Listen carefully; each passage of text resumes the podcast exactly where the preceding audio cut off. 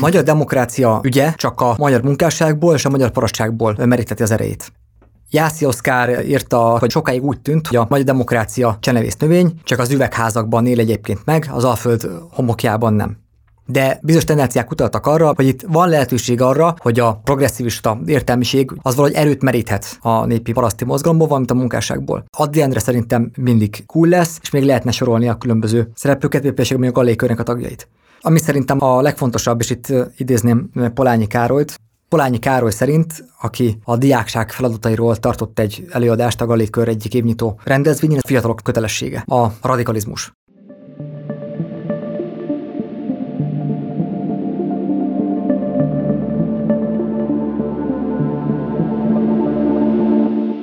Sziasztok, Éber Márk vagyok, ez itt a Mi a Teendő 12. adása. Sziasztok, én Pap Szilárd vagyok. Újra itt vagyunk, és a mai alkalommal Csunderlik Péterrel történésszel fogunk beszélgetni a Galilei körről. Péter kiváló könyveket ír az elmúlt években. Új könyve kapcsán, ami idén 2022-ben jelent meg, az a cím, hogy a Galilei kör története, és a Napvilág kiadó adta ki. De igazából mi Szilárddal még a régi könyvet olvastuk, ami egy kicsit hosszabb, és ami 2017-ben jelent meg, és az a címe, hogy radikálisok szabad gondolkodók, ateisták és a Galilei kör történetéről szól nagyon szépen köszönjük, Péter, hogy el tudtál jönni. Köszönöm szépen a meghívást.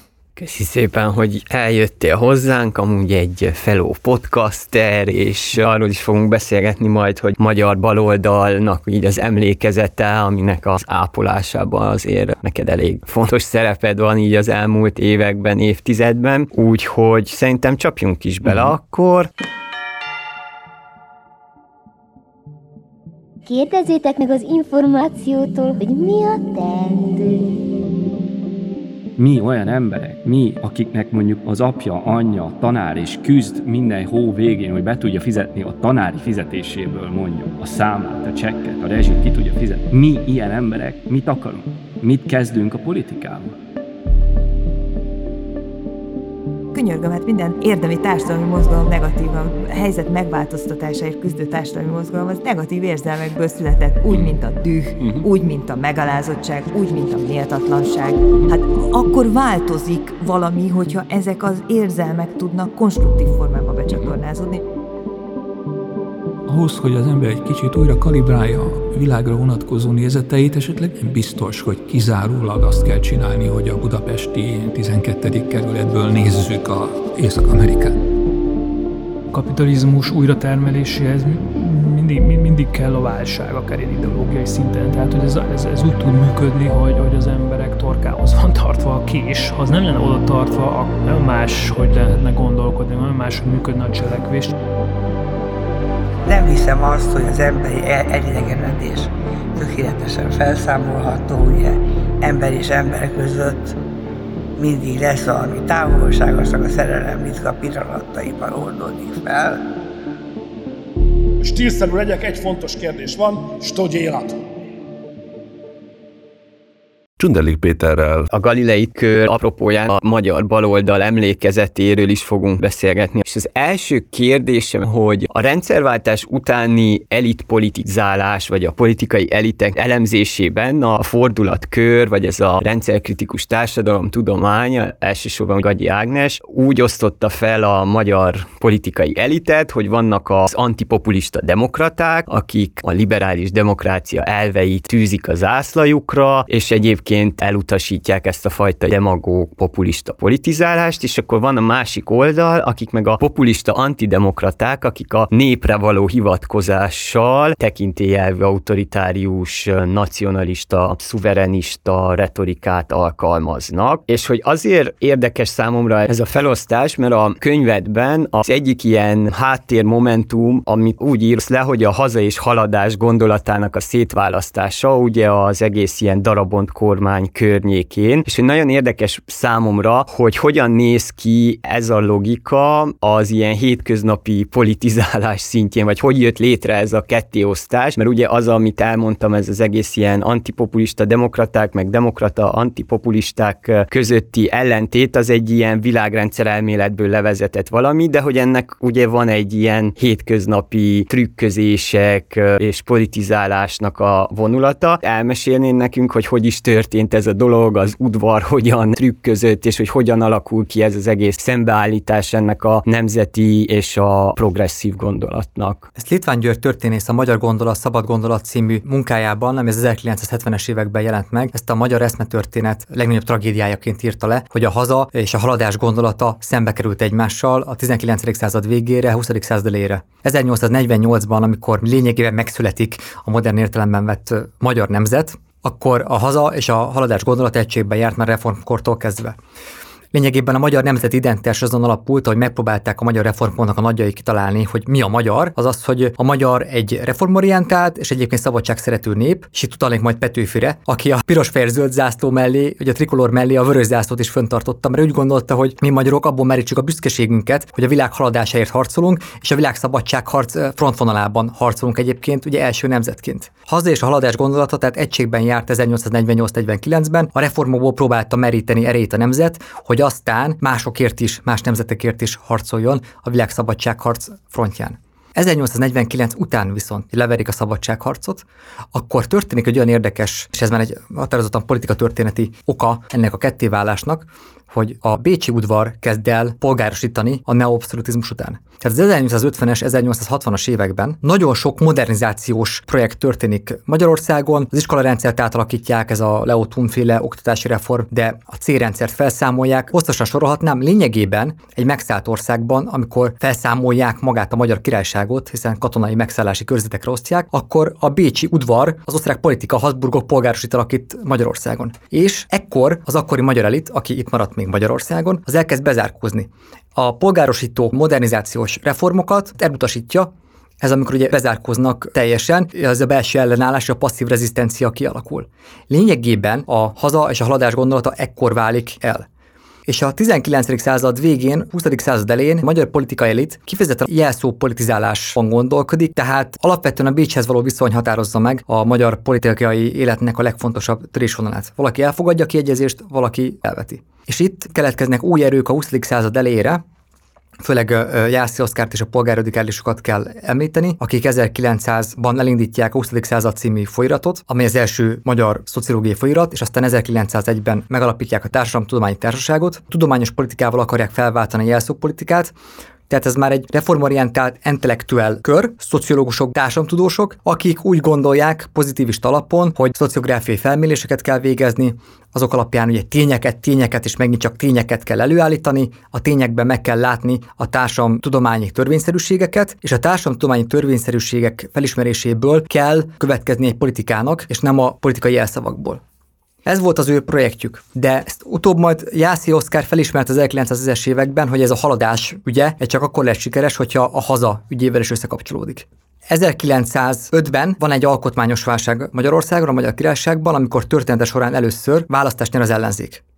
Ezt Tisza István első miniszterelnöksége határozza meg, abból következik ez a válság, aminek eredményeképpen a szabad pártnak egy részéből kívánnak diszidensek, akik nem fogadják el Tiszának a nagyon autoriter politikáját, a szabad elvű pártból, a kormánypártból kiváló diszidensek összeállnak a nemzeti, tehát a kurucos ellenzékkel, és ennek eredményeképpen az ellenzék megnyeri a választást. Ez a nemzeti ellenzék az viszont nem kerülhet hatalomra egészen addig, amíg el nem fogadja Ferenc Józsefnek az uralkodónak a feltételét. És amíg nem történik meg ez a kiegyezés, addig egy, nevezzük egy, egy szakértői kormányt nevez ki Ferenc József, amelyet a Fehérvár Géza nevű tábornok vezet. Ez a darabont kormány, tehát ugye a darabont testört jelent, de nagyon kiváló szakemberek vannak benne, például a magyar választójog történetének egy teoretikusa, Kristóf József, aki belügyminiszterként az elkötelezettje lesz annak, hogy a választó jogot bővíteni kell, általános egyenlő titkos választójogot kell bevezetni.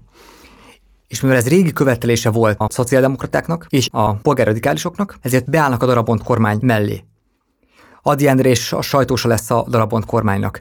Őri ekkoriban, hogy a reformokban van az élet, a magyarság, a haladás. Tehát van egy kormány, ami nem magyar kormány, ilyen értelemben, mert az uralkozó nevezi ki, tehát egy szakértőjükből, a Bécsi udvarból érkező szakértőkből áll.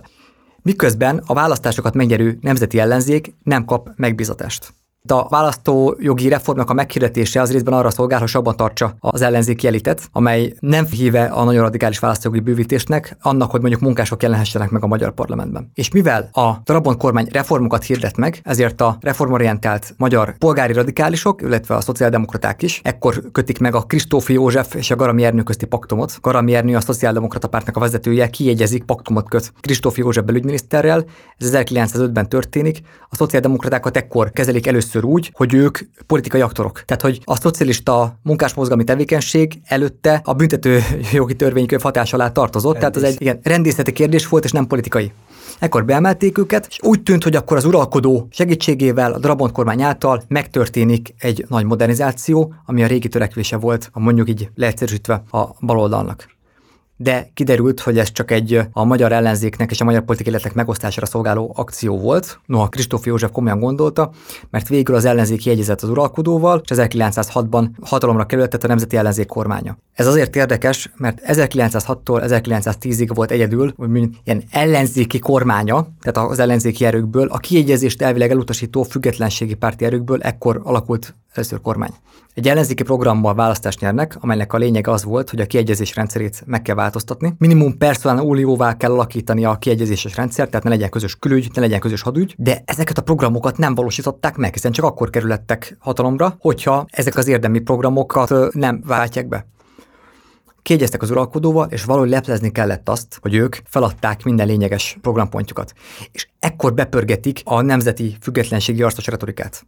Ekkor temetik újra Rákóczit és Tököli Imrét, 1907-ben ekkor fogadják el a Lexaponyit, ami ugye a nemzetiségeknek a magyarosítására törekszik, összekötve egy iskolatámogatási programmal. Tehát nagyon sok olyan törvényt és intézkedést hoznak, ami kifejezetten arról szolgál, hogy lelepezze azt, hogy ők valójában kiegyeztek az uralkodóval, hogy továbbra is nemzeti erőként állítsák be magukat és azért ez később visszavisszatér a magyar történelemben, amikor Rákosi Mátyás egy nemzeti függetlenségi arcos retorikával próbálja leplezni azt, hogy igazából a szovjet hadsereg támogatásával Magyarország diktátora, vagy hát Ampékban is utalatunk arra, hogy Orbán Viktor hányszor szónokol ugye Brüsszel ellen, amikor még kiállt mondjuk a Nemzeti Múzeum lépcsőjére március 15-én, miközben valójában ő az, aki megköti a paktumokat az Unióval, uniós tagország vezetőjeként.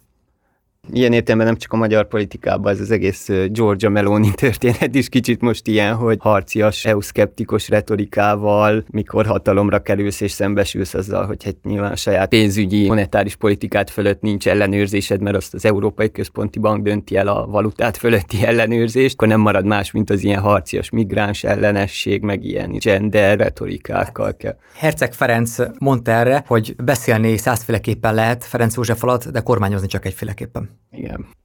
Igen, igen, ez is abszolút párhuzamos, mert hogy a... az Ági, a Gagyi Ági, amikor ezt a két fogalmat kitalálja és bevezeti, hogy antipopulista demokraták, illetve demokratikus antipopulisták, akkor pontosan erre gondol, amiről itt beszéltetek, hogy a külső függőségekhez és a külső integrációs igényekhez képest határozódik meg a belső politikai erő, és sokszor annak az ellenzéke és erre a külső feltételrendszerre reagál, és ez, ez nagyon jó rímel arra, hogy tulajdonképpen itt a 19. század végén, 20. század elején ebből a szempontból struktúrásan nagyon hasonló helyzet alakul ki, mint amivel ma is vergődünk így a rendszerváltás után, meg 2010 után.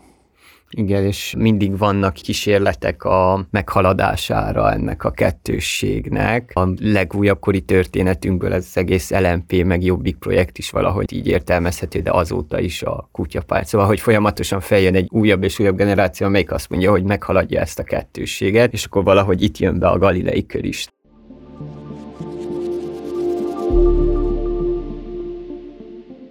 A Galékör egy 1908. november 22-én megalakuló ateista, antiklerikális, materialista szabad gondolkodó diákegyesület volt, amely a Szabad Gondolkozás Magyarország Egyesületének főiskola fiókjába illeszkedett, és alapvetően az egész nemzetközi szabad gondolkodó mozgalomba. Ők is pozitivisták voltak, tehát lényegében itt különböző eszmék voltak azok, amik a 19. század végén, 20. század elején megérkeztek Magyarországra egy transfer folyamat eredményeképpen. Pozitivizmus, a történelmi materializmus, a darwinizmus, az evolucionizmus, Ezek a diákok ezeket az eszméket képviselték, terjesztették, népszerűsítették különböző kiadványokban, mint a Galékör könyvtára, vagy a Galei füzetek, vagy éppenséggel a Szabad Gondolat folyóirat, ami azért jelentős, mert Lukács György ott publikálja majd 1918. decemberében a Bolsevizmus, mint erkölcsi probléma című nagyon jelentős eszét, amelyben először még azt mondja, hogy az igazsághoz nem tudjuk keresztül hazudni magunkat, a rosszból nem származhat, Luciferrel nem lehet küzni Belzebubot, tehát terrorral és erőszakkal nem lehet egy új világot és földi paradicsomot építeni, ezért elveti a proletár diktatúrát, diktatúrát, noha elvileg a forradalom ügye mellett állna, és aztán majd hat héttel később megírja a taktika és etikát, amelyben már úgy gondolja, hogy a terror és az erőszak alkalmazása még mindig a kisebbik rossz, és lehet, hogy mi elkárhozunk, de a következő nemzedék már belépett a paradicsomba. Tehát egy mindenképpen jelentős diákegyesületről van szó, amelynek a szabad gondolat folyóirata például a bolsevizmus vitát generálja 1918 végén. A gallésták maguk a március ifja körökösének tartották magukat, és valóban úgy gondolták, hogy ők azok, akik a haza és a haladás ügyét újra összekapcsolhatják. Emiatt is látta azt Adi Endre bennük, hogy ők azok, akik az új magyar létet alkothatják. Adi Endre számos verset írta a gallékörhöz, az új tavaszi seregszámla legismertebb talán, amelyben a láznak ifjú seregeként írja a gallistákat, akiket 1913-ban a kör alapítása ködrik évfordulóján meg is látogatott, és el is mondta nekik, hogy de jó, hogy, hogy politizálnak. Mert noha a gallékör egy apolitikus diákegyesületként indult, amely kifejezetten azt szerette volna elérni, hogy a szekularizáció jelenjen meg az oktatásban, folytatódjon a szekularizációs folyamat, az egyház hatalmát csökkentsék, vonuljon ki teljesen az oktatásból, egyébként pedig az egyházi birtokokat vegyék el, és ugye osszák föl, tehát egy antiklegeres ügymentén szerveződött, de Adi Endre rámutatott arra, hogy abban a helyzetben, amikor minden átpolitizált, és ilyen volt az 1900-as évek magyar oktatása is, abban a helyzetben az apolitika követelése maga is uh-huh. politizálás. Tehát a haza és haladás ügyét összekapcsolták, és úgy gondolták, hogy úgy lehet elérni a haladásnak a programját, hogy ez a hazával, hazaügyével összekapcsolódik, és e tekintetben szakítottak a darabont kormánynak a dogmatikus híveivel, tehát amikor 1905-1906-ban ez a darabont kormány elkezd reformálni, akkor széles körben gondolják úgy, széles körben, tehát a baloldali progresszívista értelmiség széles körében gondolják úgy, lényegében, hogy nem is a rossz ez a megszállás. Tehát kialakul ez a gondolat, hogy a reformokat Bécs keresztül viszi a darabont kormány, kívülről jönnek, akkor Bécs keresztül viszi ezt.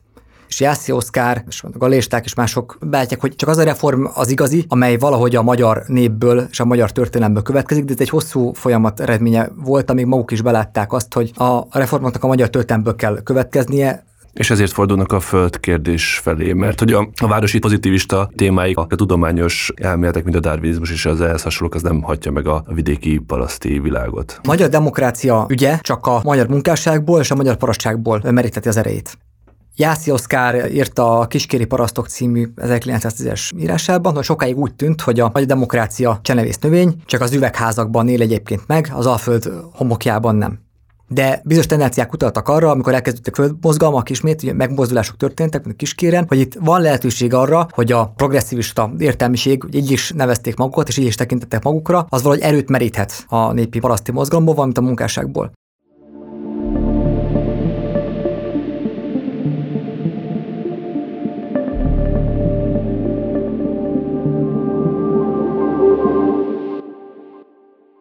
Először a Szociáldemokrata Párt és a polgárradikálisok között jött létre egyfajta szövetség. Ezt um, nagyon egyszerű lenne lefordítani egy ilyen a 90-es évekre megfelelő egy ilyen SDS-MSP szövetségre, tehát hogy a, a liberális értelmiség adja a programot, és akkor a szocialista párt pedig ugye szállítsa a szavazókat. De azért ez más volt az 1910-es években. Lényegében arról lett volna szó, hogy a progresszivista értelmiségek valóban programot adnak, de ez a program milyen elvágott a korábbi munkásság érdekeivel az általános egyenlő titkos választójoggal, az életkörülmények emelésével, és számos olyan program keletkezett az 1900-es években, ami arról szólt, hogy a progresszív értelmiség és mondjuk a fiatalok a gallékkörnek a, a tagjai a munkásoktató tevékenységet kezdtek el folytatni. A gallékkör 1908-1914-ig terjedő igazán nagy korszakában többféle irány jellemezte a szabad gondolkodó fiatalok tevékenységét, az egyetemi kultúrharcokból nőttek ki. Tehát a, az egyház befolyását meg kell szüntetni, a tudomány szabadságát hirdetik és követelik,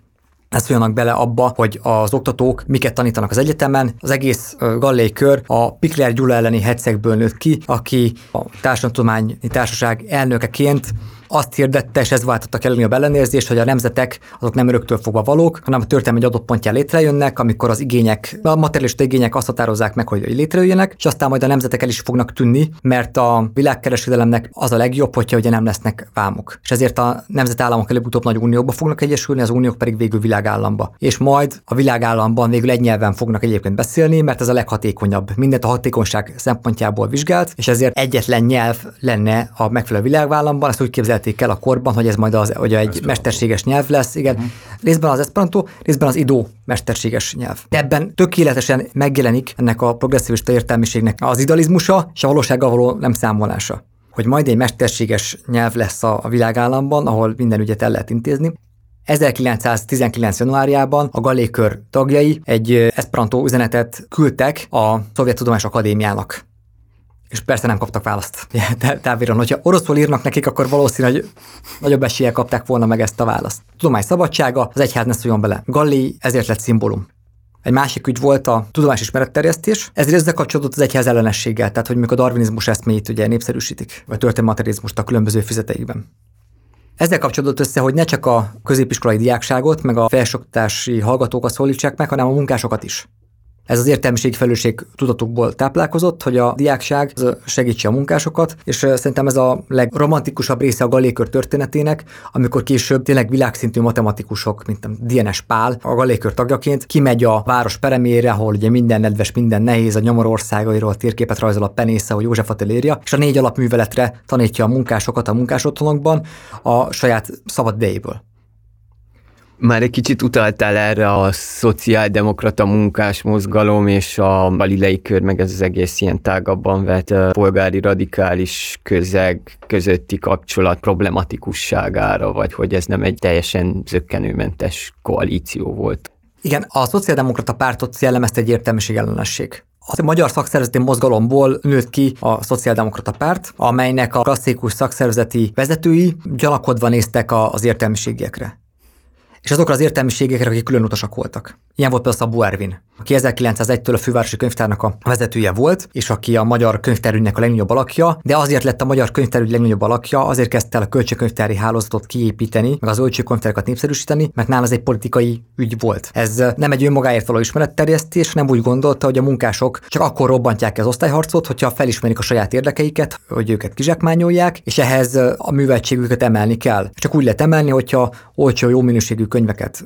kapnak, és eleve vagy kölcsönözhetnek, ellentétben ugye a hagyományos klasszikus könyvtárakkal. Szabó Ervin volt az, aki úgy gondolta, hogy a könyvtár és a könyv az nem dísz, de a régi arisztokratikus könyvtáraknál, ahol lényegében a vitrinben ott volt mondjuk a nagy francia enciklopédia, hogyha ott volt legjobb esetben, de csak diszként, hanem vidd magaddal a villamosra és, és olvasd a könyvet, akkor Na most Szabó Ervin nem szerette a Szociáldemokrata Pártnak a vezetősége, se őt, és a Gallékör tagjai is gyanakodva néztek. Ez kezdetben nagyon ígéretes, nagyon jó együttműködés volt, aztán fokozatosan csökkent a galistáknak a szervása, mert a Szociáldemokrata Pártonban sokan nem látták őket szívesen. Igazából úgy látták, hogy a, a polgárradikális értelmiségiek és a, mondjuk a Galékör tagjai, azok átveszik az irányítást. Át akarják venni az irányítást a szociáldemokrata mozgalom fölött, Hozzáteszem, hogy pességgel Jászi Oszkárnak nem voltak ilyen szándékai. Persze szeretek volna reformokat adni, programokat adni, de ezt egy kooperációként képzelték el, sőt nem csak a szociáldemokratákkal, hanem a, kurucos függetlenségi harcos ellenzékkel szemben, amelynek a egyik vezetője Zsusz Gyula volt, és aztán később Károly Mihály emelkedett föl a nemzeti ellenzék vezetőjeként. Igazából Jászló Oszkár tényleg úgy gondolta, hogy itt a, a polgárradikálisok, a szociáldemokraták és a nemzeti ellenzék tagjai hozzanak létre egy olyan koalíciót, amely haza és a haladás ügyét képviseli.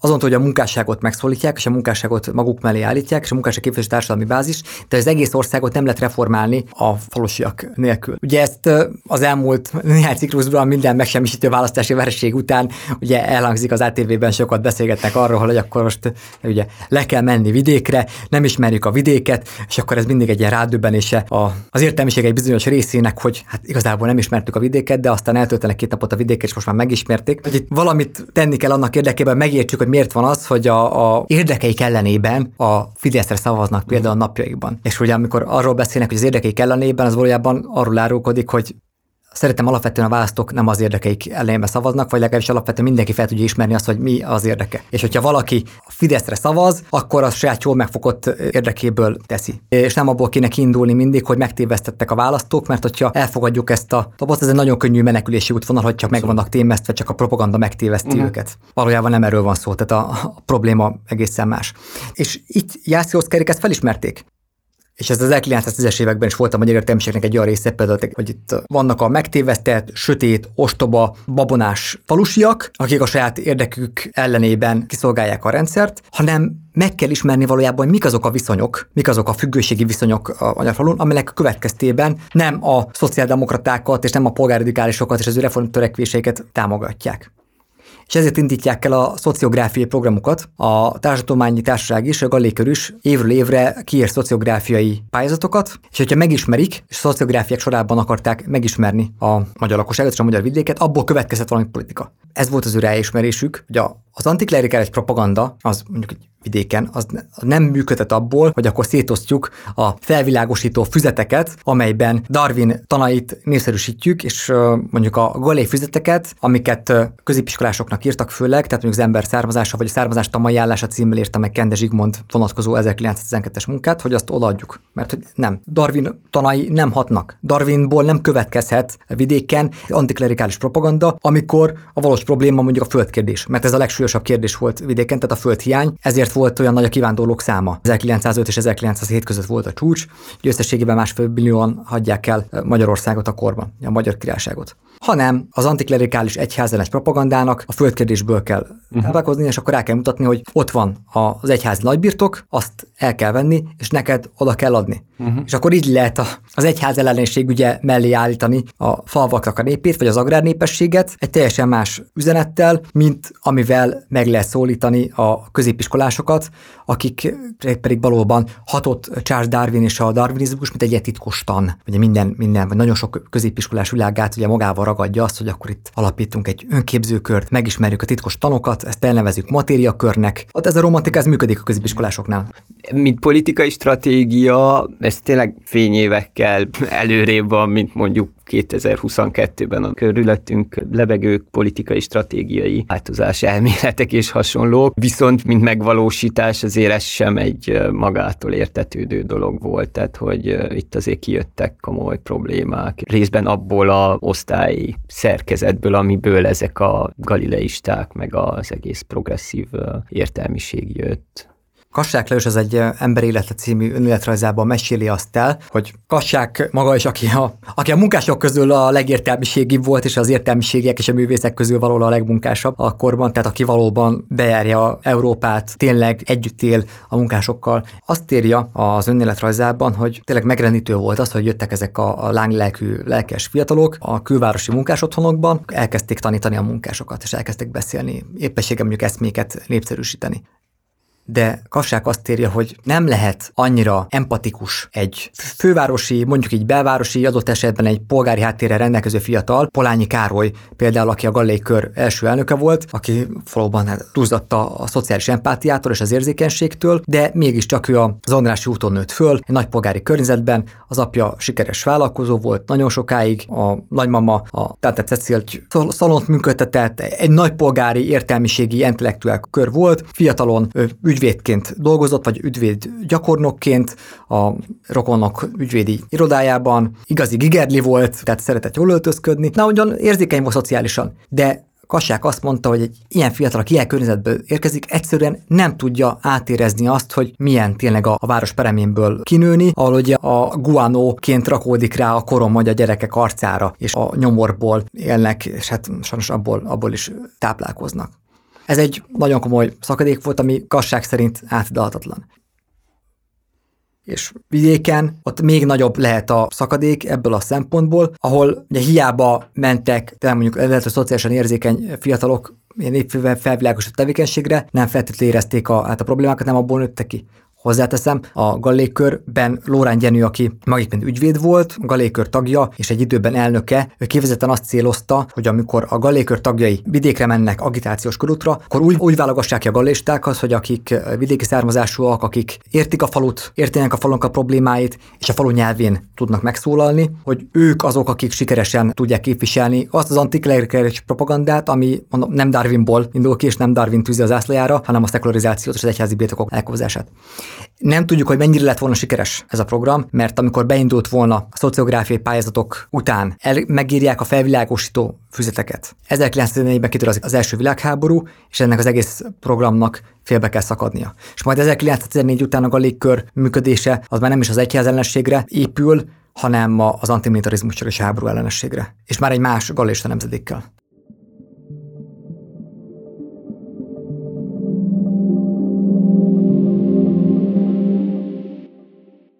A 18-19. század Nyugat-Európájában az iparosodással párhuzamosan van egy ilyen osztályharc kvázi, a régi rend, az arisztokrácia és a burzsóázia között, amit a burzsóázia nyer meg a legtöbb helyen, vagy kiegyezve, mint mondjuk ugye Nagy-Britanniában. És azon gondolkodtunk, hogy ez az egész történet a galilei körrel, meg a szabad gondolkodókkal, meg az a polgári radikálisokkal, ez mennyire tekinthető illeszthető szerinted, vagy mennyire illeszthető be magyar gentry versus magyar városi polgárság között ilyen osztálykonfliktusnak? Beilleszthető, de az egész kettős társadalom elmélet, ami Erdei Ferenc 1943-as szárszói beszédében fölvázol, és tőle függetlenül Hanák Péter az 1960-as évek elén vázolja fel ezt a dualizmus kori társadalomképet, amely szerint ketté válik a magyar középosztály, kettős középosztály alakul ki. A 19. század közepétől a hagyományos magyar magyar nemesi elit az elkezd süllyedni, és mellette pedig elkezd emelkedni az új polgárság alapját képező jelentős rész zsidó származású polgárság. És történik egy megosztottság, hogy a hagyományos magyar elit, a, a történelmi nemzeti elit, itt a nemzeti az idéző jelbe van téve, ez beúzódik az államigazgatási állásokba, beúzódik a vármegy élet bástyái mögé, és próbálja megőrizni a privilégiumait de a gazdaságot átengedi teljesen a polgárság tagjainak és a zsidó polgárság tagjainak, a pedig emelkednek fölfelé.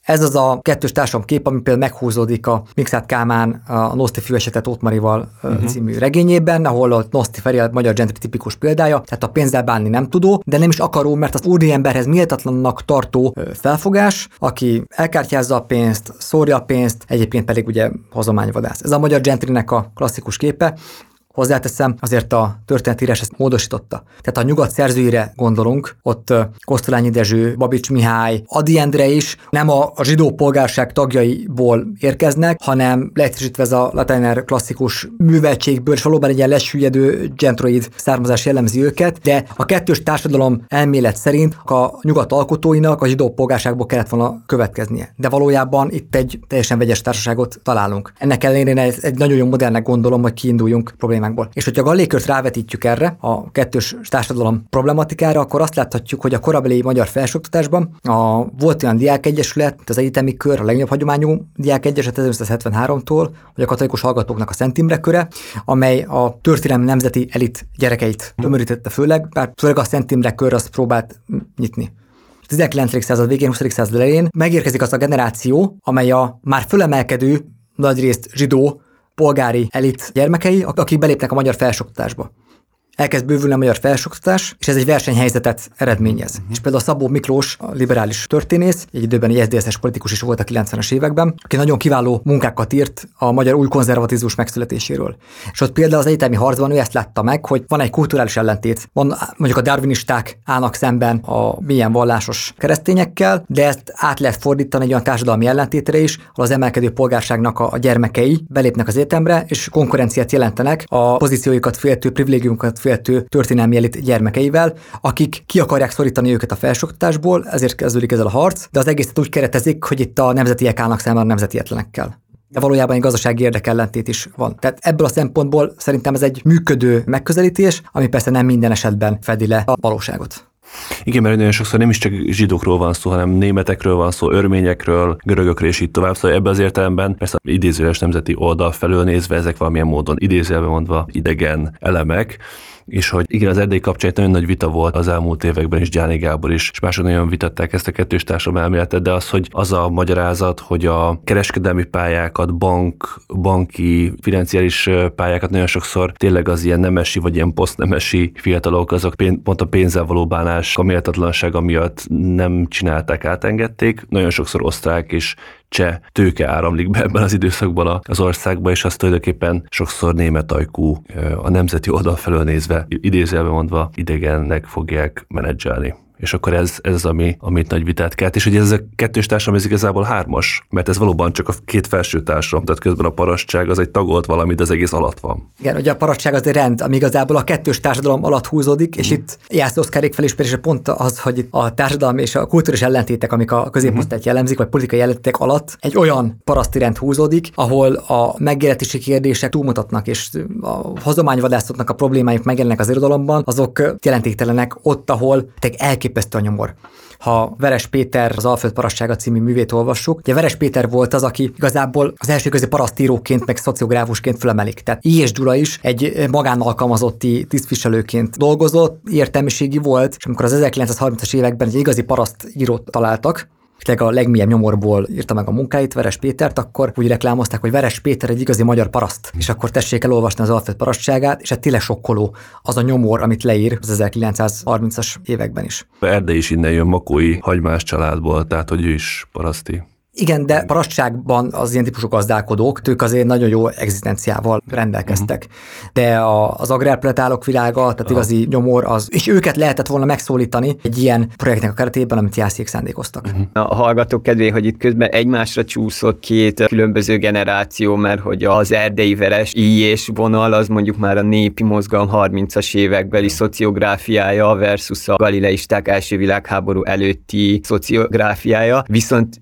tök jó, hogy egymásra csúszott, mert érdekes, és mondjuk erre a nagyon heterogén népi mozgalomra egységesen nem mondható, de hogy pont ezek az emberek, az erdei, a veres, ők azért aztán egy idő után van egy ilyen bolsevizálódó részük, és ők aztán majd integrás részei lesznek a másik világháború utáni rendnek, de hogy a galileistáknál is megfigyelhető az első világháború alatt egy szintén egy ilyen bolsevizáció, és ez csak egy ilyen puszta párhuzamosság, vagy vannak itt olyan felismerés eltérések, ellentmondások beletörik a bicskájuk bizonyos dolgokba, és ez okozza ezt a bolsevizációt, vagy ez csak pusztán most így egymásra csúszott a beszélgetésünkben. A 30-as évek népi nemzedékéhez ki kell emelni, hogy akkoriban viszont már jelentkezett a fölkis hatás. Például Veres Péter, ő csak ugye 1945 után a parasztpárti politikusként lesz abszolút társutas, és más parasztpártiak, de közülük nagyon sokan a 30-as években fölkis eszméket kezdenek el képviselni, és például a Veres Péternek hát nagyon súlyos írásai vannak, amelyekben konkrétan eljut oda, hogy miképpen kell céltudatosan párosztatni erős parasztlegényeket, tulajdonképpen tenyészbikaként tekintve rájuk a széles csípőjű bőderekú parasztlányokkal, mert hogy tehát a fajelméleti gondolkodás mm-hmm. is jellemző yeah. volt már rájuk. Fölkisatás előkörül népiek esetében Német László is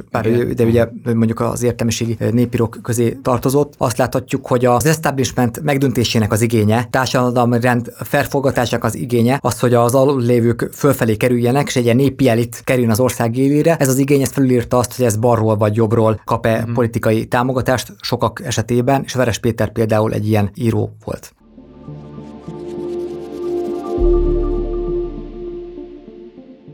Az 1910-es évekre jellemző galistákat, akiket, tehát a klasszikus, az alapító galisták, Polányi Károly, Kende Zsigmond és mások, ők bevonulnak, ők az első világháborúban harcolnak. És 14 őszétől sokáig lakatlan a Gallé körnek az ankerközi klubhelysége, ahol, ha valaki az anker közben jár, akkor a második, negyedik szám alatt bemehet oda, és a második emeleten ott is van egy emléktábla, Korábban lent is volt, tehát magában az anker közben is a kapunál, csak azt a rendszerváltás idén leverték, amikor a hortikori toposzok és gallékör értelmezések tértek vissza, amely szerint csak egy nemzetellenes üllesztő csapat volt a galisták társasága. De ennek a hortikori toposznak az alapja pont az első világháború alatti szerepvállásuk, tehát az antimilitarista tevékenység, amely 1918-ban a galékör betiltásához vezetett. 1914-től, amikor jön a galékörnek az újabb nemzedéke, itt Ducsinszki Leonát kell kiemelni, aki a galékör másik nemzedékének jelentős alakja lesz. Ő Svájcban tanul, és 1916-17-ben tér vissza Magyarországra, és ő Svájcban ismerkedik meg a leninista eszmékkel mert Svájc a bolsevik emigrációnak egy központja volt az első világháborúban, és Svájcban találkozik a Zimmerwaldi röpirattal. A bolsevikoknak a Zimmerwaldi kongresszusán elfogadott kiáltványprogram, hogy a világháborúnak úgy kell véget vetni, hogy a nemzetek háborúját osztályháborúvá alakítjuk át hogy a francia munkás ismerje fel, hogy az ő ellensége nem a német munkás, hanem a francia tőkés, így lehet véget vetni a nagy konfliktusnak. Ducsinszki ezzel találkozik, ezt a röpiratot magába hozza, és ebből merítik az inspirációt az antimilitarista tevékenységükhöz, amely előbb előadások és szemináriumok szervezését jelenti, majd elkezdenek röpiratozni röpiratok írásában még Szabó Ervin lesz a támogatójuk, és 1917 végére a Gallékörön belül kialakul egy bolsevik mag, amely sokszor a Gallékör akkori vezetése tudta nélkül készíti és szórja szét a röpiratokat. Aztán 1918. januárjában lebuknak a katonatestvéreink röpirattal, aminek az üzenete pont ez volt, hogy idézem, hogy katonatestvéreink vegyétek észre, hogy a föld, amit meg kell hódítanotok, a saját hazátokban van. Utalva arra, hogy a magyar elit 5%-a nagyjából birtokolja a földek 95%-át ez klasszikusan az a nagy hatású megfogalmazás szerintem, amikor egy nagyon bonyolult, komplex problémáját az első világháborúnak leegyszerűsítik egy vagy két mondatra. Hát ez, amit később Lukács György úgy fogalmazott meg, aki neves filozófus lett politikai tiszt is a tanácsköztársaság idején, akkor beszélt arról, hogy miképpen folytatott ő propagandát, miképpen beszélt a katonáknak, akkor a Lukács azt mondta, hogy hát, hogyha valaki a katonákhoz beszél, akkor ugye a tetvekről kell beszélnie, meg ugye a menázsiról, ugye az étkezésről. Tehát ez a két legfontosabb. Nem a krubgyárról, nem a tőkésekről, nem a tőkés a politika összefonódásáról, ami maga a militarizmus, hanem egyszerűen arról, hogy rossz a kaja, és a tetvek csípnek téged, ennek véget kell vetni. És ez az antimilitarizmus a katonák szintjén. Na, a galisták is így fordították le az antimilitarista üzeneteket erre, hogy hát vedd észre, hogy a saját hazádban kell a földet meghódítani. Lebuktak, ekkor betiltják a galékört, és egy hosszas pereskedés eredményeképpen 1918. szeptemberében elítélik a Ducsinszkulonát, valamint az ő akkori fiúját, Ducsinszkilának és a Polányi Károly felesége lesz az emigrációban. A Ducsinszka két évet kap, a Sugár Tivadar három évet, ez volt az a galilei per, amiben valódi bírálók azt látták meg, hogy mennyire szüklátok és mennyire korlátozott a magyar politikai elit. Hát akkor ítélik el antimilitarista röplapozásért ezt a két fiatalt évekre börtönbre, amikor Bulgária kilép az első világháborúból, és a balkáni front már összeomlott, tehát egyértelmű, hogy itt vége lesz minden, hogy Magyarország elvesztette a világháborút, majd csak egy hónappal később, három héttel később ismer el Tisza István a parlamentben, igazat adva Károly Mihálynak. Ez a galista röplapozó tevékenység tényleg meg úgy Tormai Cecil Bújtósok könyvében, amit sokan egy hiteles naplónak gondolnak, de valójában egy napló formájában megírt expressionista rémregény, hogy itt szúrják hátba uh-huh. a mhm. magyarságot, és konkrétan hátba szúrás. Ugye ez a tördöfés elmélet, tördöfés legenda, ez a főleg a német történelmből ismert, a nácik fogalmazták meg, de Magyarországon is van tördöfés mítosz, például a Tormai Cecil Bújtósok könyvében, hogy itt a nemzet hátában egy mélysebb hely húzódik, ezek a fiatalok voltak, akik hátba szúrták a magyarságot akik antimilitarista röplapokat terjesztettek és lázítottak. És ez volt az az akció, amelynek következtében Magyarország elveszett a világháborút, ami hát elképesztően röhelyes. Hál' is fogadnánk, hogy ez igaz, hogy valóban hatása volt a galisták antiminista tevékenységének a magyar katonások széles körben, valójában nem. Akkor is mennyire életképes és mennyire erőtő dúzadó és életerős az a birodalom, vagy az az ország, amelyet egy fénykorában is 1000-1100 fős diákegyesület így meg tudna egyébként buktatni a maga lázító propagandájával. Tehát teljesen abszurd, teljesen irreális. Az őszrozsás forradalom majd 1908. október 30-31-én diadalmaskodik, nem azért tör ki. Helyesebben Magyarország, az osztrák-magyar monarch és Németország nem a forradalmak miatt veszti el az első világháborút, hanem ezek a forradalmak pont azért törnek ki, mert ezek az országok már elvesztették az első világháborút, és ezt azok a katonák felismerik, akik harcoltak egy olyan országért, ahol nekik még nagy részt választójoguk se volt, uh-huh. nem hogy földjük, és elég tételt követelnek ezért robbannak ki ezek a forradalmak, amely Magyarországon az őszörös forradalom a gallékör újra megnyitásához vezet, és éppenséggel Ducsinszki Lona és Sugár Tévadar börtönbe való kiszabadulásához. De amikor ez a gallékör újra megnyílik, akkor elkezdődik pont az az eszmei küzdelem, ami a szabad gondolat bolsevizmus vitájához is vezet. Sokan látják azt, hogy jó, rendben, az egy széles körben elfogadott nézet volt, hogyha, hogy amennyiben a 19. század a liberalizmusé volt, kapitalizmusé volt, az egyéné volt, a versenyé volt, akkor a 20. századnak a szocializmusé, a szolidaritásé és a közösségelvűségé kell lennie, mert ez az egész liberális, kapitalista, individualista verseny, ez az első világháború csődjébe torkollott. És hogy ideig eljutottunk, és tovább nem lehet menni erre. És valami újnak kell következnie. Az volt a kérdés, hogy ezt az újat lehet-e sietetni, és lehet -e erővel és erőszakkal megvalósítani, és akkor itt a demokratikus nézetek találkoztak a diktatórikus nézetekkel. A diktatórikus nézeteket a bolsevikok képviselték, 1917. november 7-én lennék átveszik a hatalmat. Sokan gondolják azt, hogy akkor ex lux, akkor ugye Oroszországból érkezik a fény és a világosság, követni kell őket, de voltak azok, akik aggodalmakat fogalmaztak meg, éppességgel mondjuk Jászószkás úgy gondolt, hogy lehet, hogy Oroszországból jön a fény e tekintetben, de hogy itt a proletár diktatúra veszélyes lehet, és nem szabad erővel és nem szabad, nem szabad terrorral sietetni ennek az új kollektivista, szocialista, szolidaritáson alapuló társadalomnak a felépítését, hanem várni kell, hogy majd a meggyőzés a forradalmi ezt még mellé állítja azokat, akik még nem akarnak ezt csatlakozni. És akkor Lukás György is kezdetben ezt képviseli a bolsevizmus mint erkölcsi probléma című.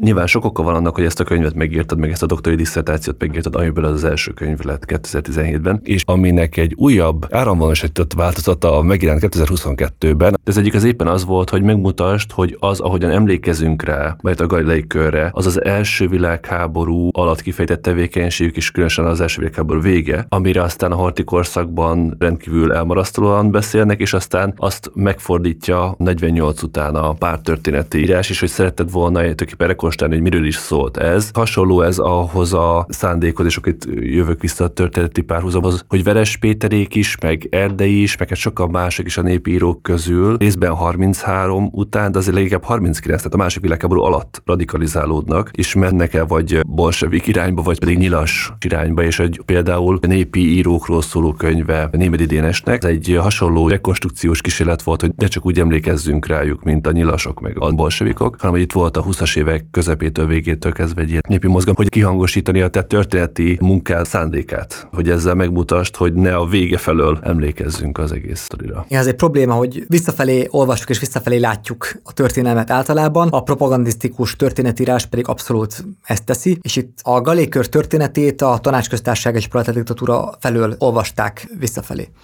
és ezért a horti korszakban a kommunista népbiztosok, népbiztos helyettesek, funkcionálisok keltetőjeként látták a légkört, és ugyanígy látták, csak már ellenkező előjellel, hogy ezt már pozitívnak tartották, hogy 1945 után a Rákosi, meg majd a Kádár rendszerben. Uh-huh. Tehát például a Tömöri Mártának az 1966-os Gallékör története, az új vizeken járók, alapvetően a Gallékör történetének ezzel a második szakaszával foglalkozik, sőt leginkább az 1918-19-es időszakban játszott szerepével a galélistáknak és abból a munkából nem derül ki, hogy ez valójában egy mennyire színes diákegyesület volt, ahol az 1900-es évek elején viták folytak a különböző irányok között. Tehát volt a Polányi Károly vezette centristák, a Mach, az Ernst Mach nézetei alatt álló empiriokraticisták, akik polgári radikálisok voltak, volt egy balszárnya galékörnek, Rákosi Mátyás mondjuk oda tartozott 1912-ben a galékör titkáraként, és volt mondjuk egy jobb szárnya is, leegyszerűsítve, a DNS Valéria, aki Arni Bergson hatása alatt állt, és egy alapvetően racionális a diákegyesület részben részben az irracionális nézeteket képviselte, később milyen vallásos is lett DNS Valéria, aki ugye a magyar mozdulat művészetnek egy jelentős alakja, meg alapvetően a filozófiai gondolkodásnak egy jelentős alakja. Ezek a nézetek, ezek a mondjuk a középutas vagy a kvázi jobboldali irracionista tendenciái a galékör tagjainak, ezek nem kaptak szerepet az 1960-as években született munkákban, Tömöri Márta említett újvezeken járók című munkájában. És ezért gondoltam úgy, amikor a galékör történetében elkezdtem elmerülni, hogy valamennyire rájrendsük a fényt erre az első időszakra, amiről kiderült, hogy valójában ez a nagy korszaka. A programokat tekintve, az előadás szervezést tekintve, a szemináriumokat tekintve, az akciókat, a kiadvány termelést tekintve, ez a nagy korszaka a galékörnek, ahol a legnagyobb alakjai tevékenykedtek az anker közben, és ezért lényegében a fejtetéről a talpára kellett állítani a galékör történetét, és ezt próbáltam meg ebben a munkában, ahol tudatosan végül azt a koncepciót valósítottam meg, hogy erre a nagy korszakról írok inkább. És 1918-19-ről jóval kevesebbet, mert azt amúgy tényleg nagyon alaposan feldolgozta a uh-huh. pártörténetírás, a maga meghatározott szempontjának megfelelően, uh-huh. de tényleg, tehát ott az eseménytörténet az ott van benne elképesztően alaposan. Uh-huh. Ezért a 2017-es könyv, valamint ez a 2022-es populárisabb a papírvihány miatt rövidített és a, és a drágaság miatt, papírdrágaság miatt rövidített változatban is nagyon keveset írok erről a 1918-19-es időszakról. Hát majd egy, egy másik könyvemben, a, például a tanácsköztárság emlékezetéről szóló könyvemben ott inkább lehet olvasni a kommun történetéről.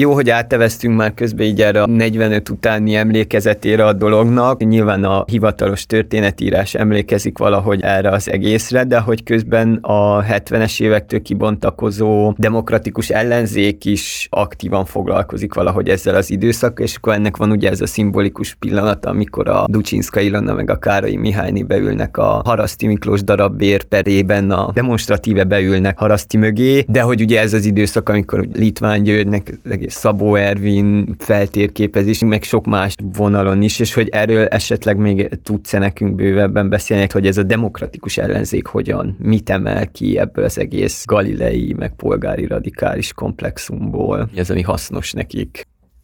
Litván György és mások, akik elkezdtek foglalkozni inkább alapvetően a polgári radikális hagyományjal, valamint Károly Mihály körével, ők azok a korábbi sztálinisták voltak, akiknek a, a sztálinista identitása az széttörik. Már 1953-tól erősen kétségek jelzik őket, aztán 1956-ban és a forradalmi szabadságharc leverése során teljesen szétesnek, sűrűre építenek magukat.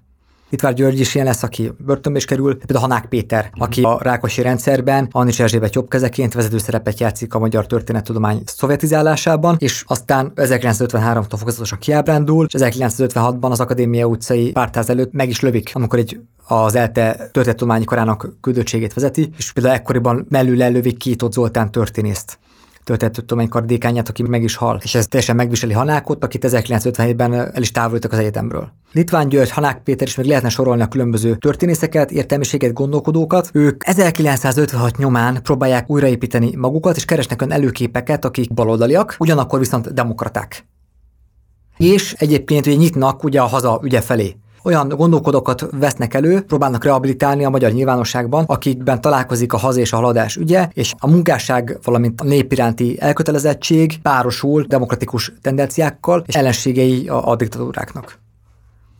Először Károly Mihályt veszik elő, tehát Károly Mihály az első, akit rehabilitálnak, akit aztán újra temetnek Magyarországon. Ugye ő az, akit mind, a, mind az ellenfordulmi rezsim számított, már 1919-ben távozik Magyarországról, de őt aztán Rákosi rendszer is száműzi. Mert előbb a Mincenti per, majd Rajper miatti tiltakozásul lemond a Párizsi követségéről, és nem tér haza. Ezt úgy fogalmazza meg a Hét illúziók nélkül című memoáriában, hogy két szék között a pad alá estem, mert ott volt számomra egyedül tisztességgel elfoglalható hely, ami nagyon tetszik nekem. Tehát Károly Mihály az első. Őt újra temetik, szobrot kap, ugye Varga Imre megszoborja azt a Károlyi szobrot, ami csak láthattunk a Kossuth téren, és amit aztán most elsztávítottak, ugye Siófokra került, amely szerintem nagyon szimbolikus mutatja. Már az idős kicsit megtört Károlyt mutatja, aki fölött ott van a parlamentek a gótikus boltívok, és kicsit az egész sugalja azt, hogy végül az a történelmi feladat, az, az nagy lett, nagy lett rá. Hozzáteszem, bármelyik magyar politikusra nagy lett volna az a történelmi feladat, nem tudva megbirkózni azzal a válság sorozattal, ami 1918 őszén az országra zuhant, azzal a politikai, társadalmi, gazdasági és egészségügyi, a spanyol látvány miatt egészségügyi katasztrófával. Egy politikus tudott volna megbirkózni, ebbe csak belebukni lehetett, Károly bele is bukott. Károly volt az első, akit kiemeltek, és aztán jött Kunfi Zsigmond, akit az 1950-es években a Rákosi rendszer idején, ő volt az ingadozó szociáldemokrata, ugye a jobboldali szociáldemokraták. 1948 után két párt egyesül, a szociáldemokraták és a kommunisták, de utána ez egy alapvetően kommunista párt lesz, ahol a szociáldemokrata hagyományt állandóan bírálják. És a 60-as évek végétől 70-es években kezdik el rehabilitálni ezeket a centrista, éppessége jobboldali szociáldemokratákat, kezdve mondjuk Kunfi Zsimonddal, és aztán fokozatosan újabb és újabb szociáldemokratákat emelnek be az emlékezet politikába. És végül a rendszerváltásig kialakul ez a polgárradikális szociáldemokrata panteon, amelyel tud azonosulni a demokratikus ellenzék és ha megnézzük, hogy kikre hivatkoznak mondjuk a beszélőben, vagy kik azok, akik a, a századvég első számának címlapjára kerülnek, akkor ezeket a szereplőket látjuk. Hozzátéve, hogy a századvég ezt kifejezetten arra irányult, hogy ezt az egész panteont, amiben a magyar demokratikus gondolkodás pirálódhat, ezt a polgárradikálisok és a szociáldemokraták körén túl a népiekkel is ki kell bővíteni, és akkor ugye a századvég címlapján Gyurgyák János, aki az 1980-as évek végén, 90-es évek elején fontos szerepet játszik ebben a gondolkodásban, ő Litván György mellett Jászi kutatással kezdi a pályát, valamint Polányi kutatással, Szennepál kutatással, kifejezetten próbálja Panteont egy ilyen polgárradikális szociáldemokrata népi Panteonná eh, kibővíteni, hogy ebből táplálkozzon a rendszerváltás utáni magyar demokratikus az és a haladás ügyét összekapcsoló identitás. De hát ez egy kudarcos projekt lett. A század vég aztán az Osiris elindítják a politikai ideológiákat bemutató sorozatot, és például ugye Bozoki András és Sükös Miklós az anarchizmus klasszikusait mutatja be, de például Tőkicki Lászlót kéri föl, hogy a magyar liberalizmus. És ugye Tőkicki a Fidesz ideológusa lesz a 90-es évek végén, de az a liberalizmus kötet szerintem azért nagyon fontos, mert hogy a magyar liberális hagyományt akarja felmutatni, a szabad elvű magyar hagyományt akarja felmutatni, azt, hogy volt egy magyar liberális gondolkodás, amelyből inspirálódott a Fidesz, és Fidesznek az emlékezet politikája, és aztán ezt el is hagyta egyébként uh-huh. szinte teljesen. Tisza István már nem olyan képében jelentkezik ma, amennyiben megjelenik a Fideszes megemlékezéseken, mint ahogy mondjuk a 90-es évek közepén elkezdték rehabilitálni a liberális, konzervatív liberális tisztát. A liberális a mai tiszaképből az már teljesen kiesett. Hát ez nagyon jól rámutat az ilyen emlékezett politikai csatározásokra, meg ahogyan fordul a politikai szekérnek a rúdja, úgy a teljes emlékezetet átírják.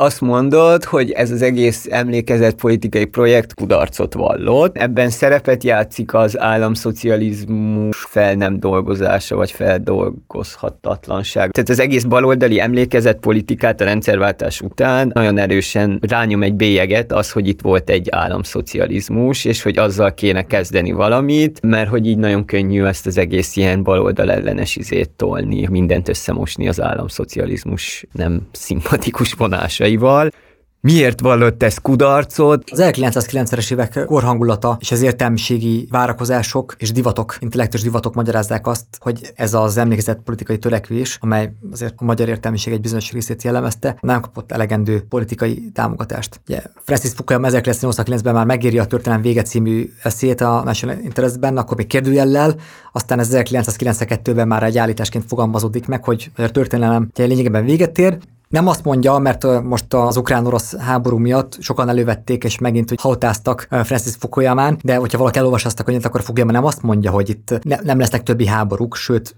azt mondja, hogy lehet, hogy még sokasodnak is, sokasodni is fognak a háborúk és az etnikai konfliktusok, de hogy ezek már a régi világhoz tartoznak, és ezek fokozatosan végül azért el fognak múlni. De hogy a nagy történelem, mint ideológiák harca, ez már véget ér. Tehát a nagybetűs történelem végéről beszél a Fukuyama. És ezt nem is ilyen feltétlenül pozitív előjellel, mert hogy ugye a könyve az a történelem vége és az utolsó ember, és az utolsó ember az egy ilyen nagyon pessimista, ebbe a posztideológikus világban egy ilyen nagyon pessimista kép arról, hogy milyen az ember, milyen lesz az ember. Igen, ugye Fukuyama ezt lényegében sajnálja, egy elégikus az egész könyvnek a hangvétel, hogy egyfelől mutatja azt, hogy jó, a nagy történelem véget ér, akkor a liberális kapitalista demokráciák győznek, akkor ez a történelem történelem csúcsa, mert hogy itt kap legnagyobb elismerést az ember. Ez egy hegeliánus könyv, és abból indul ki, hogy az ember az elismerésért harcol mindig a történelem folyamán. És a legnagyobb elismerést valaki, ahol a leginkább embernek tekintenek mindenkit, ez a liberális demokrácia. És ezért az a létező legjobb politikai berendezkedés, és ezért előbb-utóbb ide fog eljutni mindenki, mert az embereket itt becsülik meg a legjobban. Itt, itt tekintik őt leginkább emberként. De hozzáteszi a Fukuyama, hogy ha bár egyfelől ez egy pozitív történet, ugyanakkor viszont, amennyiben véget ér a nagybetűs történelem, akkor elmúlnak azok a régi konfliktusok, azok a régi harcok, azok a régi küzdelmek, amik viszont az emberi történelem legnagyobb kulturális alkotásait, harcait eredményezték. És ha mindenki liberális kapitalista demokráciában ugye megbékél, egy ilyen liberális kapitalista demokratikus utópia lesz majd, ahol nincsenek ideológikus küzdelmek, és már elmúlnak a régi időköz tartozó konfliktusok is, akkor már csak a fogyasztás kérdése lesz a legfontosabb, de hogy a fogyasztás problémájából, meg az igényeink kielégítéséből semmi magasztos nem következhet, és ezért a nagy kulturális alkotások is el fognak egyébként tűnni. Tehát ez egy pozitív, teológikus történet, ugyanakkor viszont benne van, hogy egy ilyen elégikus elsiratása is annak, hogy a, most már akkor viszont nem lesz olyan nagy, a nagybetűs történelem együtt a nagybetűs kultúra is el fog tűnni. Ezt írta Fukuyama. Ebből a 1990-es években nagyon sokan csak azt érzékelték, hogy tényleg vége a történelemnek, és már minden probléma magától megoldódik és például a határon túli magyarok problémájával se foglalkoztak. Annyira, mert úgy gondolták, hogy ezt majd az európai integráció folyamat és emel visszafordítatlan folyamat majd meg fogja oldani. Ugyanúgy úgy gondolták, hogy itt már minden probléma magától megoldódik, és nem kell történelmi kérdéseket föltenni, nem kell emlékezett politikával se foglalkozni, mert hogyha egyébként vége van a történelemnek, akkor miért kell történelmi küzdelmeket újra beemelni a nyilvánosságba, előképeket elővenni és folyamodni, mert egyszerűen nincsen vita nem, hanem ki van jelölve az út, amin egyenesen tovább kell menni, mert minden halad egy liberális, demokratikus és már európai utópia felé. És akkor ezzel szemben jött a Fidesz, ahol Tőkécki László felismerték azt, hogy az a probléma, hogy esetben ők ezt nem problémának látják, hanem, hanem ők ezt tudták, hogy identitást nem lehet építeni a Fukuyamai történelem végére, vagy arra, hogy most már a liberális demokráciák és a kapitalizmus nem csúcsa, mert az identitás az egy történelmileg megalapozott történelmi és kulturális identitás az, ami egy közösséget és egy politikai tábort is össze tud egyébként tartani. És a 90-es évek végétől Tőkécki László ideológusként, ugye előbb Tiszát, meg ezt az egész magyar szabadelvű hagyományt átvitte a Fideszhez, és a Fidesz magához emelte a Tisza kultuszt, mert Tisza István volt az, akivel lényegében a 90-es évek elejé liberális Fideszt össze lehetett kötni az 1990 után jobbra tolódó, konzervatív, jobboldali szavazókat megszólítani akaró Fideszsel és Tisza egy tökéletes figurája volt annak, akinek egyébként az autoriter vezetői szerepfelfogása, hogy a saját pártját is a szabad elvű, meg majd a nemzeti munkapártot vezette, az így illeszkedett abba a szerepfelfogásba, hogy Orbán Viktor vezetni gondolta a Fideszt. Tehát egyszerre lehetett vele az erős vezető kultuszát ápolni, ugyanakkor egy ilyen liberális, jobboldali, konzervatív irányt képviselni, mellé téve, hogy a polgár, ami az erős hívószava lett 1998-ban a Fidesznek, amit most már teljesen elengedtek, mint ugye a politikai terméket, hogy a polgárosodás kora az a tiszák korát jelentette. Ez egy tökéletesen sikeres emlékezetpolitikai akció volt, amelyel szemben a baloldalnak nem volt elég erős ajánlata. És persze ezt akadályozta az a komplexus, ami a rendszerváltás előtti időszakkor eredt, hogy itt a magyar baloldal a legfontosabb ügyeit jelentős részt kompromittálta a Rákosi rendszer, meg a Kádár rendszer is. A Rákosi rendszer és a Kádár rendszer miatt kialakult egy komplexus, egy bűntudat hogy nem mernek belállni ilyen közeleti kérdésekbe, és ennek klasszikus esete lett a Nagy Imre vagy Kádár János vita. 2006 után a Gyurcsány kormány volt az, amikor már mindenhez nyúlt. Tehát valahogy, hogy valahogy valamiből erőt merítsen, részben az beszéd kiszivárgása utáni politikai válságban, és akkor például elővették egy időben ezt a Nagy Imre és vagy Kádár János problémát is, és akkor, hogy a Nagy Imrét vállalja fel az MSZP. Kádár János nem, hanem Nagy Imréből kell őt meníteni, a reformszocialistákból, reformkommunistákból, meg a nemzeti baloldaliakból, csak hát szerintem ez megint ez nem volt egy érvényes válasz. Mert mindenki tudta azt, hogy ez egy nagyon, azért mégiscsak az MSZP-ről beszélünk, ez az MSZP-ből nőtt ki, és Kádár Jánosnak a pártja volt, és a Kádár rendszer összefonult. Egy ilyen párt nem mondhatja azt, hogy mi Nagy Imre mellé állunk, Kádár szemben, amikor az egész MSP előtt párt, az MSZNP, az Nagy Imrével szemben a Kádár politikából nőtt ki nem ilyen vagy-vagyként kellett volna megfogalmazni, hanem konkrétan Kádár János szerepéről beszélni, és rámutatni arra, hogy 1956-ban történt egy árulás, aminek az eredménye viszont a kora Kádár rendszerben egy példátlan anyagi és társadalmi emelkedés lett 20 éven át az megint egy újabb vita, hogy ennek mi lett a következménye a rendszerváltás után, tehát hogy a, a legvidámabb barak, ahogy nevezték a korszakban, megint ugye a gulyás szocializmus, a frigider szocializmus, ez éppen eredményezte azt, hogy bajnapig is nosztalgikusan viszonyulnak sokan az az időszakhoz. És miért nincsen demokratikus öntudata a magyaroknak?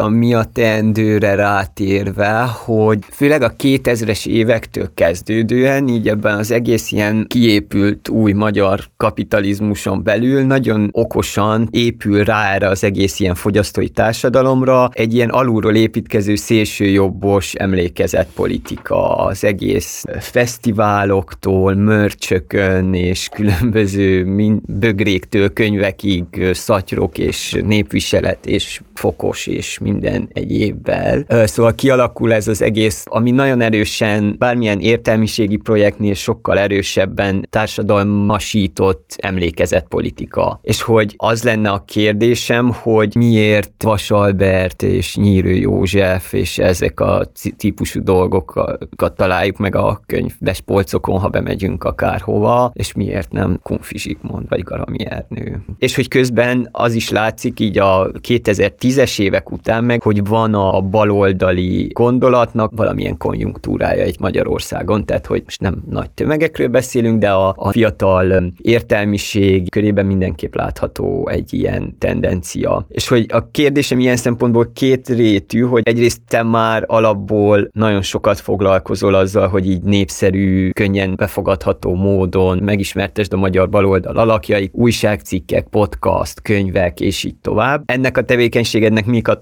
tapasztalatai, vagy hogy látod értelmét, a hatását, hogyan méred le magadban. És a másik része meg, hogy szerinted mit kéne tenni azért, hogy egy társadalmasítható baloldali emlékezetpolitika épüljön ki, akár így alulról a, hivatalos emlékezetpolitikával szemben. De attól függ, hogy mit tekintünk sikernek. Amennyiben bárki is azt célozná, hogy itt kommentelői hozzáállásokat megváltoztathat, az akkor mindenképpen kudarc.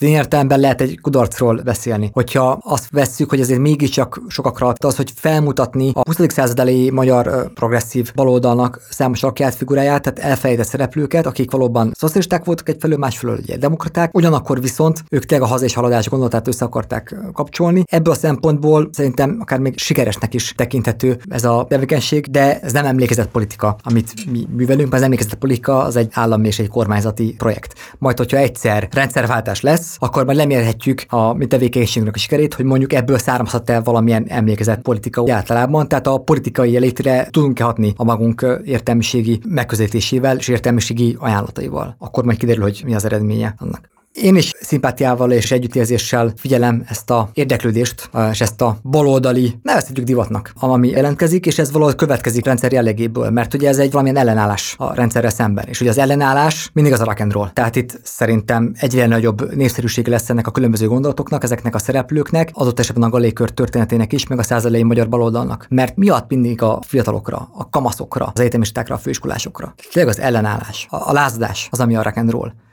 a már nem létező megbukott Pesti tévén, hiszen senki nem nézte, ott hiába ülnek be a fizetett lázadók, és mondják el, hogy ők azok, akik a, a lázadást képviselik, valójában mindenki tudja, hogy nem. És a, segnyalás sose pankos. Tehát az egész emberi kultúra, 2500 év kulturális terméséről beszélek az antik drámáktól kezdve végig, hogy mikről szólnak ezek a hősök, az értékelviségről, a lázadásról, a hatalommal való összeütközésről. És akkor ebben az esetben a kormánypropagandisták és ezek a lázadók, ezek a jobboldali lázadók nem tudják lenni azt, ez nem lesz egyébként rock'n'roll. Tehát persze tudnak optálni fiatalokat szép számmal, akik adott esetben úgy gondolják, hogy itt már nem lesz rendszerváltás, és csak így lehet karriert építeni, hogy valaki a párt csatornákon keresztül valósítja meg saját magát. Persze lesznek ők, de itt szerintem csak növekedni fog azok számok, akik tényleg a baloldali történelmi hagyományban ellenállási lehetőséget látnak meg, és inspirálnak ezektől a szereplőktől.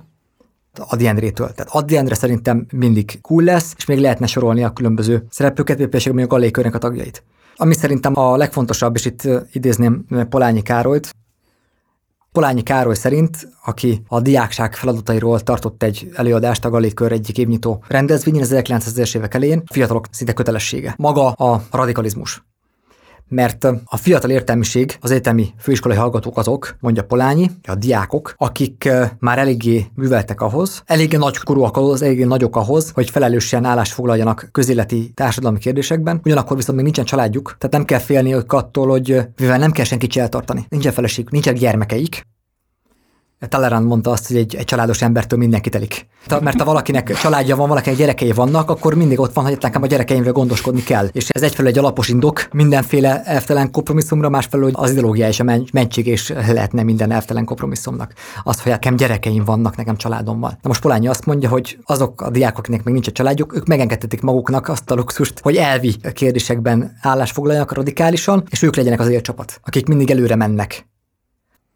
És a diákság feladata ez, nyelvi kérdésekben állásfoglaljon, és mindig előre menjen legyen ilyen csapatként. Szerintem csak növekedni fogok azok száma, pláne a magyar felsőoktatás, magyar oktatás mai helyzetében, akik valóban ugye csapatként mennek, és hát egyébként ez a galékör története, ez az újrakiadás 2022 őszén igazából pont jókor született meg, most megint azt láthatjuk, hogy a fiatalok azok, akik ugye mozgásba lendítik az ügyet, az ellenállást és a lázadást ezzel a egyelőre példátlan sikeres akcióval, aztán megláthatjuk, mert most már megint megjelennek azok a tendenciák, hogy mindenből legyen közmédia ellenes mm. tüntetése legyen, ami akkor itt a mi a tendő kérdéshez kapcsolódva. Tehát a magyar oktatási probléma, a tanároknak az alulfizetettsége, az a nyomor, ami van. És a, és a nyomorból szükségszerűen következik egyfajta színvonaltalanság. És ez nem az oktatókat minősíti, nem a tanári kart, hanem egyszerűen, hogy milyen lehetőségekből kell felépíteni a magyar oktatásnak az ügyét. Ez egy ellenzéki kormánypárti frontvonalon túlmutató kérdési probléma ahol még kormánypárti szavazók is elbizonytalanodhatnak, hogy tényleg a jó oldalon állnak-e ugye ebben a kérdésben, amikor azt látják, hogy ekkor élláncok alakulnak, ennyire tüntetnek, tanárok, diákok és szülők együtt tüntetnek,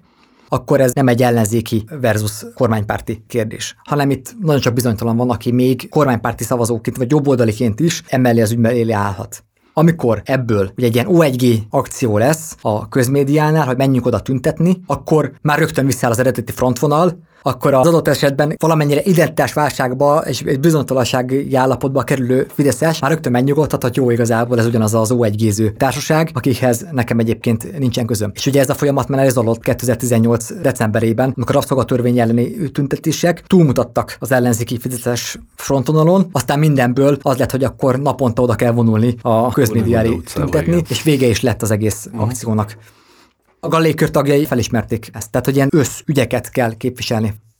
Nekem még az van a kérdésem, hogy mit gondolsz, hogy a, te nagyon sok mindent lehet tanulni a 20. század elejének, általában az elmúlt 120 évből, de különösen a 20. század első két évtizedének mozgásaiból, radikalizmusából és a fiatalok baloldali politikájából, de hogy mit gondolsz a haladás gondolatról, meg arról, hogy itt ők nagyon-nagyon hisznek a tudományban, és abban, hogy a tudomány, ahogy mondtad is az elején, hogy a tényekből törvényeket, vagy legalábbis törvényszerűségeket tudunk megállapítani, ezzel tulajdonképpen előre láthatóvá tesszük a jövőt. Ez egész haladás gondolat progresszió, vagy progresszivizmus, hogy előre fele kell rendíteni a történelm kerekét, erről mit gondolsz? Mennyire tanácsolnád ezt a mai baloldali fiataloknak és aktivistáknak? Felvilágosodás kérletetlen híve vagyok, amikor Jean-Michel Jarre eh, szintetizátorozik július 14-én, ugye Bastille napon a párizsi sugárutakon, tehát az én szívem mindig megdobban. Hiszek a felvilágosodásban, és hiszek abban, hogy a tudomány jobbá tette az életünket. És a galisták is hittek abban.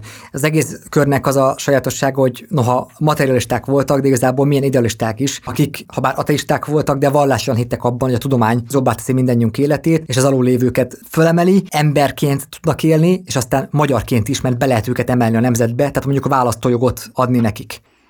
És ezt az egész haladás történetet noha számos ponton lehet ellenpontozni. Persze. És ugye azok, akik magukat reakciósnak kezdték el nevezni büszkén, John Lukács, Molnár Tamás, Brasser Körk és mások, tehát az egész paleokonzervatív gondolkodás, mondjuk John Lukács nem paleokonzervatív, de mondjuk úgy a konzervatívok, akik reakciósnak kezdték el uh-huh. nevüket magazni, nevezni. 1940 után ők azért nevezték el magukat reakciósnak, mert lám, hogyha két évszázad progressziója a két világháborúhoz vezet, akkor én büszkén vagyok reakciós mert hogy az atombombával és holokausztal szemben én büszkén mondom azt, hogy ne.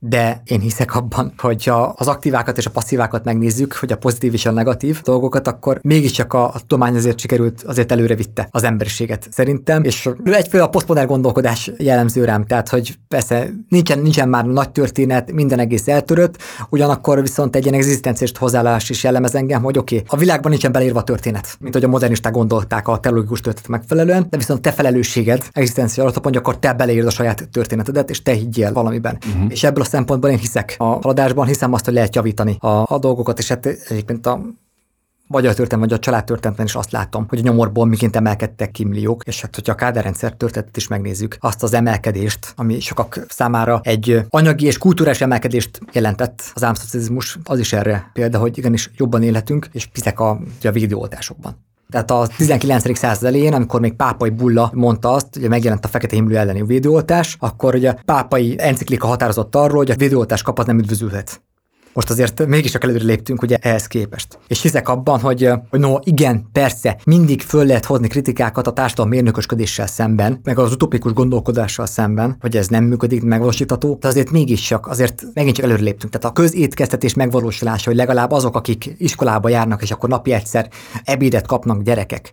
Tehát azért ez mégiscsak egy történelmi előrelépés és az, hogy azoknak a számok, akik ilyen halnak Magyarországon, azért radikálisan lecsökkent a 20. században, az mégiscsak egy történelmi előrelépés, és még lehetne hosszasan sorolni a történelmi előrelépéseket az anyagi tekintetben. Hozzátéve, hogy persze, hogy, a, hogy mondjuk nagyon sokáig gondolták, hogy a haladás az, hogy minél jobban uraljuk és kizsákmányok a természetet, most látszik, hogy a visszafordulása. Tehát a természet kizsákmányolás megmutatja a hátulütőit, de meg csak hiszek a tudomány eredményeiben, hogy egy megoldást találhatunk épességgel a globális felmelegedés problémájára is. Hiszek, vagy Adi mondta, hogy hiszek hitetlenül Istenben, én hiszek hitetlenül az emberben. Az antropológiai optimizmus az, az, az, az, az látszik, hogy nagyon jellemez engem. Azokkal a konzervatív a szemben, akik az antropológiai pessimizmusa, az nagyon sokszor az ugye a menlevél arról, hogy ne is próbáljunk megoldani problémákat, és hagyjuk megdögleni uh-huh. szegényeket ott, ahol vannak. Szerintem nem. Világos.